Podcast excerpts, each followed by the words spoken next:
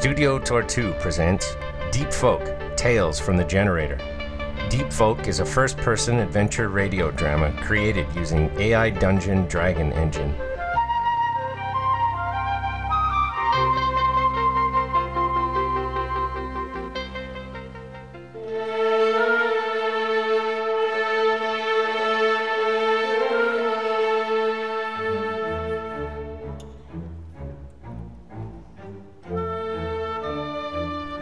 Deep Folk adventurers, and welcome to Brother Chili, Act 1, Episode 3 An Island in the Mist.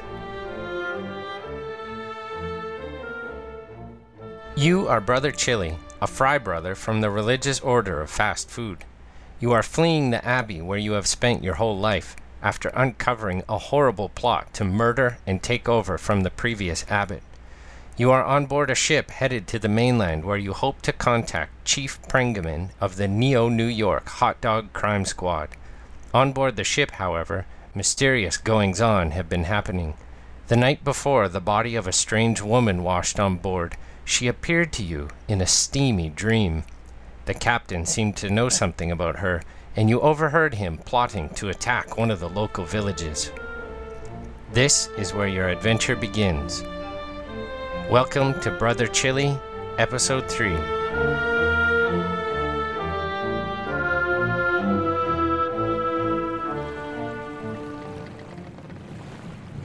As the morning presses on and the sun rises further above the water, the ship makes good time with the south wind blowing strong behind it.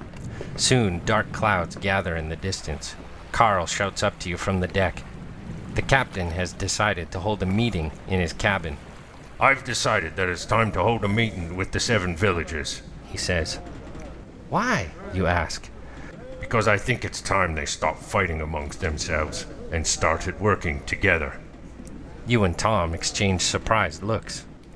I thought we were meant to help keep them in line. One of the sailors yells, And anyway, the fishing villages have been at odds with each other for centuries, Captain. How can we stop that? Another sailor asks, By bringing them under our wing, we're the only chance these people have against the Don and his goons. But the Don will kill us all. shouts a sailor in the back of the crowd. He owns this tug. Look, I know it's a risk, but I think it's time we took the fight to him. We need to unite, or soon we'll all be working for him in slavery. The captain pauses and looks around at everyone. You suspect there's more to the situation than the captain or any of the other men realize. You never did find the pendant from the mermaid woman, but you think you understood its meaning anyway. You nervously step forward and hold up your hands. The room falls silent. Captain, the mermaid woman. Who was she? Really? The captain looks at you, and you see a brief flash of anger across his face.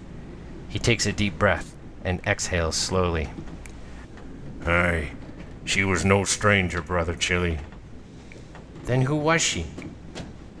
She was my wife. The room erupts into shocked whispers, and a loud flash of lightning crashes outside the porthole. I thought you said she died at sea. Says one of the sailors.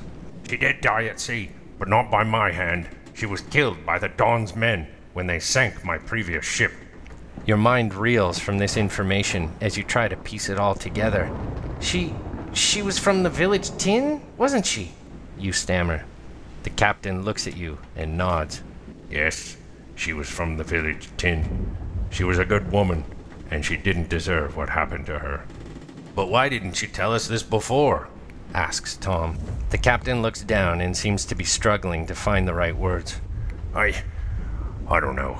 I suppose I was just trying to forget about it all. But now that we're all in this together, I see no reason to hold back any secrets. I, too, am from Tin. I lived there with my wife peacefully, running a cargo ship to and from the Abbey Island, until one day the Don's men came and destroyed my boat and murdered her, forcing me to work for him. They killed anyone who resisted. The captain pauses and looks around the room. So that's why you agreed to work for the Dawn in the first place.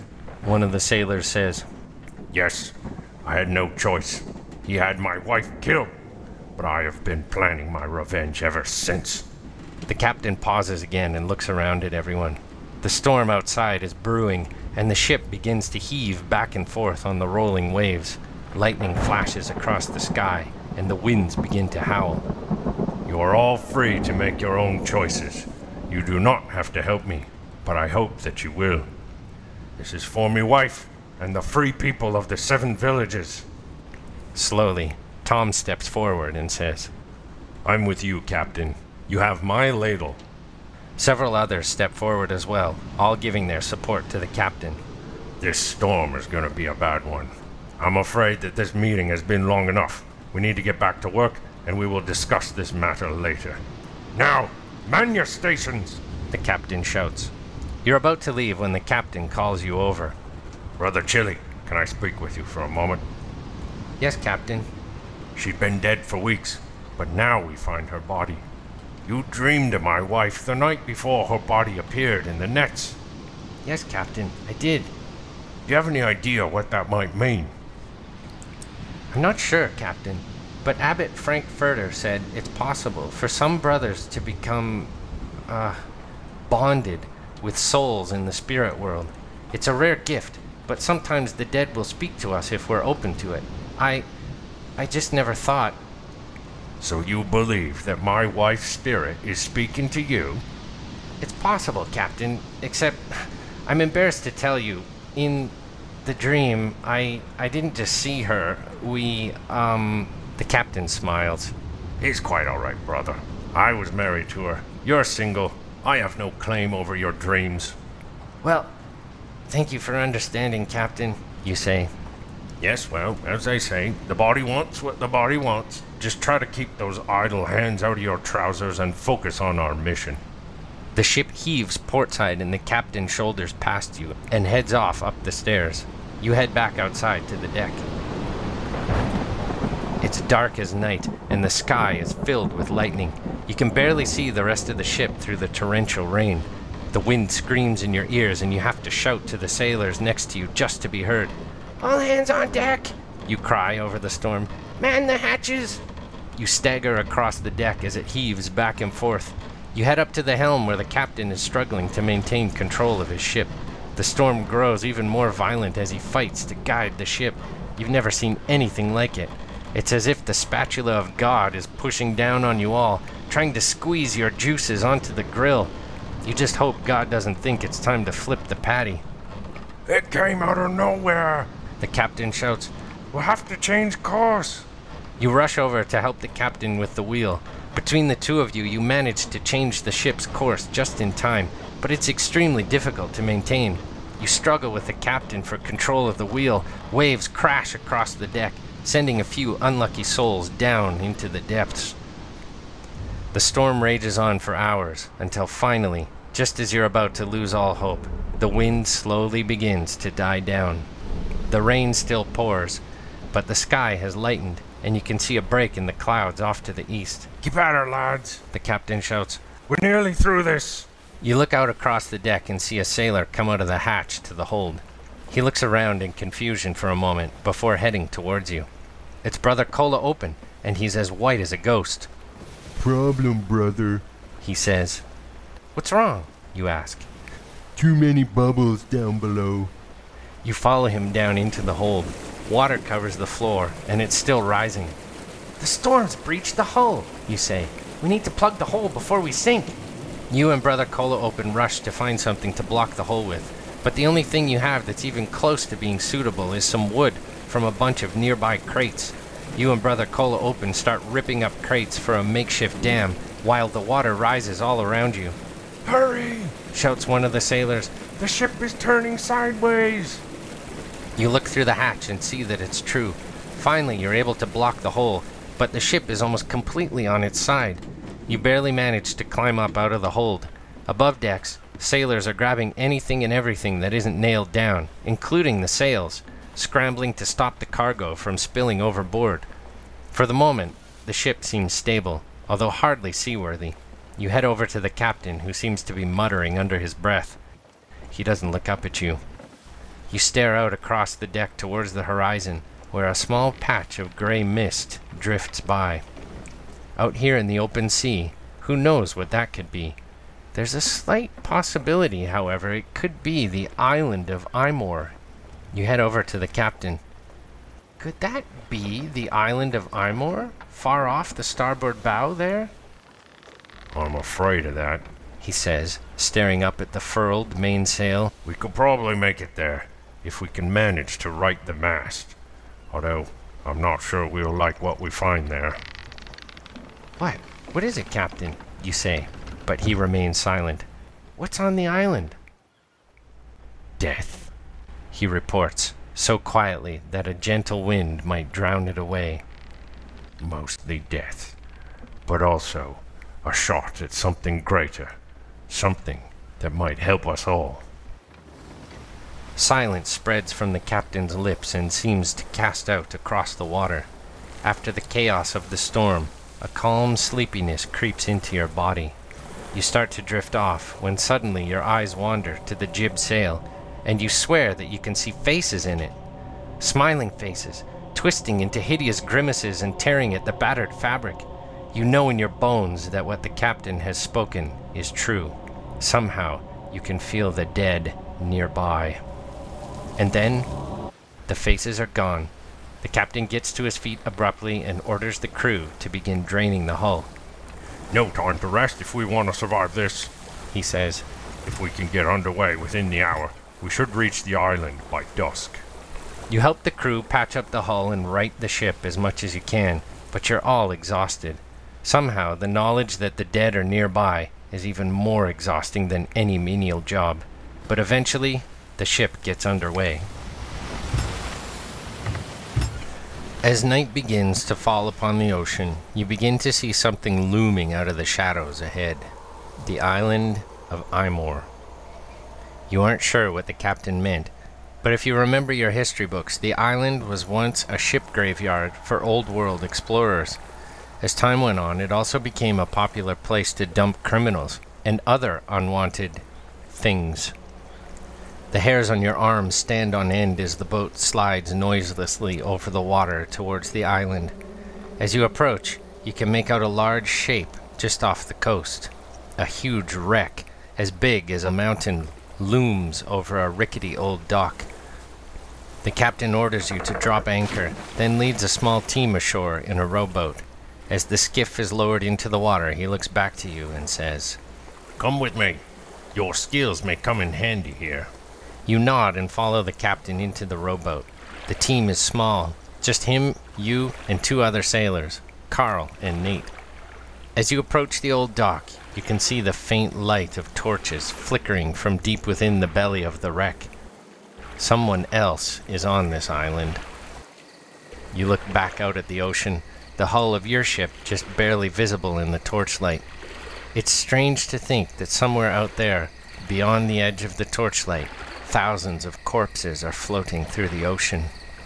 You shiver and turn back towards the captain, who is staring ahead to the dock. You arrive and tie the skiff to the dock, and you and the others climb out onto the creaking planks. The captain speaks in hushed tones. You two, find somewhere to hide and keep out of sight. If they don't know we're here, they won't hurt us. If they know we're here, well, I trust you both to know what to do. The two sailors nod and head off into the darkness, leaving you and the captain on the dock. You say, Captain, who's on this island? It's time I told you the truth, Brother Chili. I didn't want to scare you off, but the men here are involved with hot dogs. They use this place as a hideout, and they're probably preparing them nearby. If you had asked me a week ago, I would have said they were mostly harmless, but after hearing what happened back at the Abbey, I'm not so sure anymore. There were hot dogs back at the Abbey, made out of 100% human flesh, you say. Then you already knew. There may be more to you than I thought. Well, we best stay on our guard. Let's find what we need and get back to the ship. As you creep along the dock, you stare up at the shadowy hulk of the large ship dominating the small harbor. The torches flicker wildly, casting a strange light over the dock. You pause. There's something not right here. You can feel it. Brother Chili, come on. The captain whispers, unaware of your sudden fear. You follow the captain along the dock, deeper into the island. After several minutes along an overgrown path, you come to a small hut. Captain signals for you to wait and moves ahead slowly. He pauses at the door and then slips inside. You look around nervously, and the mysterious feeling of dread increases. The torches seem to be getting brighter, and the shadows more menacing. You feel like something is watching you, and you're almost certain you can hear whispers now. Suddenly, the door to the hut opens, and the captain steps out. He looks up at you and nods, and you notice he is holding a small, brown vial. There is some blood on his tunic. Found it. He whispers. Let's get out of here. You say, What is that vial? I thought we were looking for repair parts for the ship. I never said that. Now follow me. There may be more of them about. The captain turns and leads you away from the hut. You look back through the door of the hut and see a pair of legs sticking out and blood starting to pool on the ground. You shudder. You stalk off behind the captain along a winding path through thick underbrush. The only light comes from the torches attached to the massive skeletal hull of the ship off to one side. You're so focused on the ship that you don't notice the dark shadow ahead of you on the path until you nearly trip over the prone form. You lean down to see who it is and are horrified to find it's one of the sailors from the boat. Captain, look, it's Carl. Captain rushes over and looks down at the body. He checks for a pulse, but quickly realizes the man is dead. He's dead. The captain says, his voice grim. This truly is an island of death, you whisper. The captain bends down and takes something off the body. It's a small starfish on a delicate chain. He looks at you and says, I told you to keep this in your pocket. Well, see if you can keep hold of this. and he tosses you Carl's pistol. Now come on. You swallow hard and nod.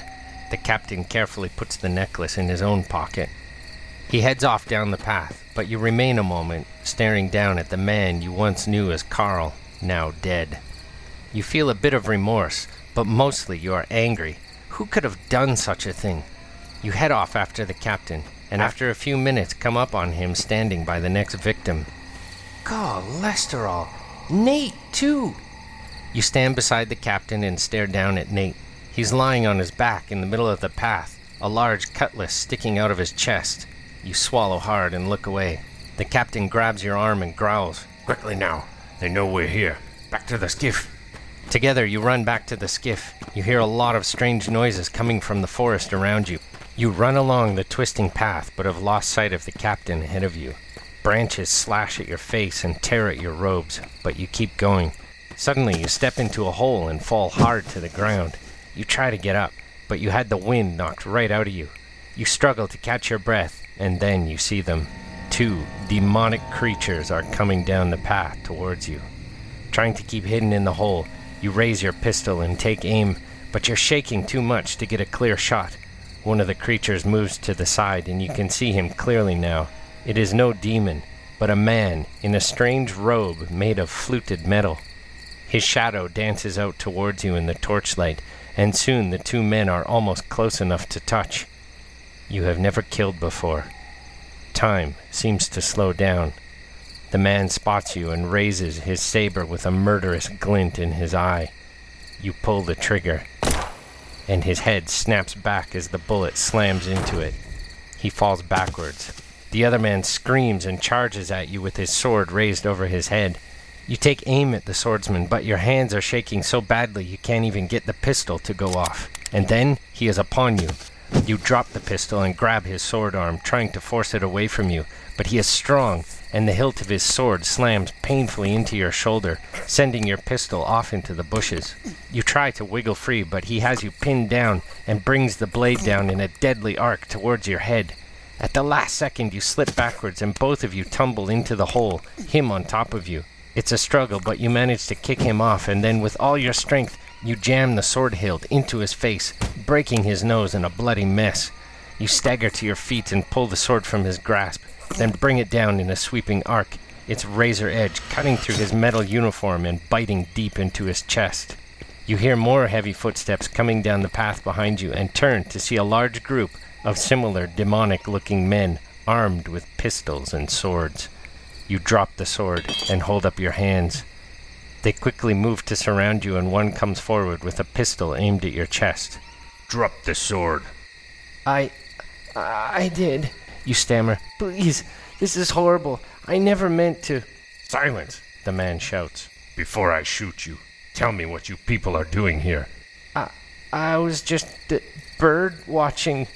The man raises his pistol and points it at your head. You are terrified. Wait, please. I'm just a lowly fry brother. You beg. Your bloody hands are shaking uncontrollably, and you fear you might wet yourself. Is this how you will die? The man looks you over and says, A fry brother. You people are always liars. All of you deserve to be shot. Tell me what you're doing here, and you'll have an easy death. A sound from the bushes catches the man's attention, and before you know what you're doing, you're off down the path, running for your life. Behind you, you hear gunshots and feel bullets whizzing by your head. You skitter around the corner behind a large rock and hear bullets slamming into the rock just behind you. You scramble up a small rocky embankment and realize that this is not the way you came. You can't go back, and judging by the direction of the path, it will lead you directly to the massive ship. It's risky, but there is probably more a chance of escape if you can hide out in the wreck until the captain may be able to help you. You sprint down the path and soon come across a strange sight. A platform is swinging from side to side on a long rope that descends down to the water next to the wreck. Is this some kind of zip line? You ask yourself. I've heard of these. Wow. You marvel at this machine for only a moment before you realize that you don't have much time. The men will be here any second. You look down at the wreck and see that you will definitely be spotted if you use this contraption, but you can see no better way to get back to the dock. You hop onto the platform and slam the lever down, releasing the clamps and sending the platform speeding down the line. The wind rushes up and tears at your hair and robes as you descend. You look down and see the water looming ever closer when suddenly there is a snap, followed by a lurch, and the platform stops suddenly, nearly flinging you off. The men have spotted you and stopped the platform. The line starts retracting, but the platform is stuck about halfway down, with one side dipping precariously close to the treetops below. You're able to leap to a nearby bough and climb safely down to the ground. Through the underbrush, you see the dock on one side and the huge shipwreck nearby on the other side. You run for the dock. You have just reached the tree line when you hear shouts behind you and see the forms of more demonic looking men pushing through the bushes. You think about trying to hide, but there is nowhere to go in time. You see the captain in the rowboat and sprint towards him. By the time you reach the boat, the captain has already untied it and is standing behind, launching it into the open water. He climbs in and takes the oars, rowing like a madman back to the ship. After a minute, you and the captain clamber back up onto the deck where Tom and Brother Cola Open run up to greet you. What happened? Tom asks, his eyes wide with fear. The islanders killed poor Nate, you explain. We must get ready to fight. The captain walks over to you and grabs your shoulder. Relax, brother. He says, They won't come after us after they realize what we took. He holds the brown vial up for the crew to see. And even then, there's not much they will be able to do. As he raises the vial into the light of a torch, you gasp when you notice that the vial reads Coca Cola. The captain grins and swallows the vial. They'll kill us all for this. Tom says, shaking his head. Nonsense. The captain says, This is the most valuable thing on this ship. It's worth more than your life. Isn't that right, brother? In your younger days, you remember reading about Coca Cola, but it was a long time ago, and you'd almost forgotten about it until now. It was a drink from a faraway land, from the old country, made of exotic spices and pure cocaine, and said to have special effects. But it certainly wasn't for religious reasons that the captain drank it all just now. You say, But how can it be? Long ago, those islanders got it off a trader from the old country. the captain explains, clearly proud of his find. It's been blessed by their priests, for whatever that's worth. It's a miracle drink. Isn't that right, brother? Yes. The legends say that Coca Cola grants the drinker irresistible powers of persuasion and charismatic certitude of an almost inhuman nature. But I thought we came here to repair the ship. The captain laughs and clasps you on the back, nearly knocking you over. You'll fit in here yet, brother. He says, The ship is seaworthy, or we wouldn't have got here. The captain barks. Now, man your stations and let's get out of here. The crew scatters to their stations and the captain goes back to the helm. You watch as the island quickly disappears into the distance. Then you head over to your assigned station, up the crow's nest. As you climb up, you notice the captain standing at the wheel, looking at the starfish necklace. You think about what the captain said. What is his motivation? Is he doing this all to unite the seven villages against Don Linoleum and avenge his murdered wife? If so, what happens when Don Linoleum is defeated? Will the captain then try to take control of the villages himself? And why did he bring the crew here? Carl and Nate are both dead, and for what? The captain seemed different after drinking the ancient brew. More focused, spiteful almost. You're not sure about all this. You may be a simple fry cook, but if there's one thing you've learned, it's that vengeance can be a bitter order to fill.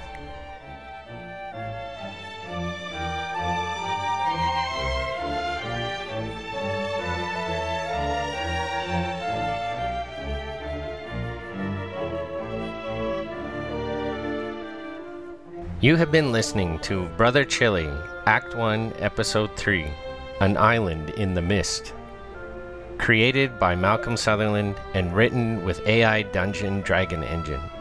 This episode of Deep Folk Tales from the Generator is a Studio Tortu production and was recorded in August of 2020.